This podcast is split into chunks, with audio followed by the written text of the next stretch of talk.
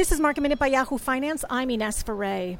Just seconds after the open this morning, a 15-minute halt on trading was triggered. A circuit breaker was triggered when the S&P 500 fell more than 7%. This was anticipated since we had hit limit down on futures earlier in the morning. All the sectors right now are in the red, being led lower by financials and also energy stocks. For more Market Minute news, head to yahoofinance.com.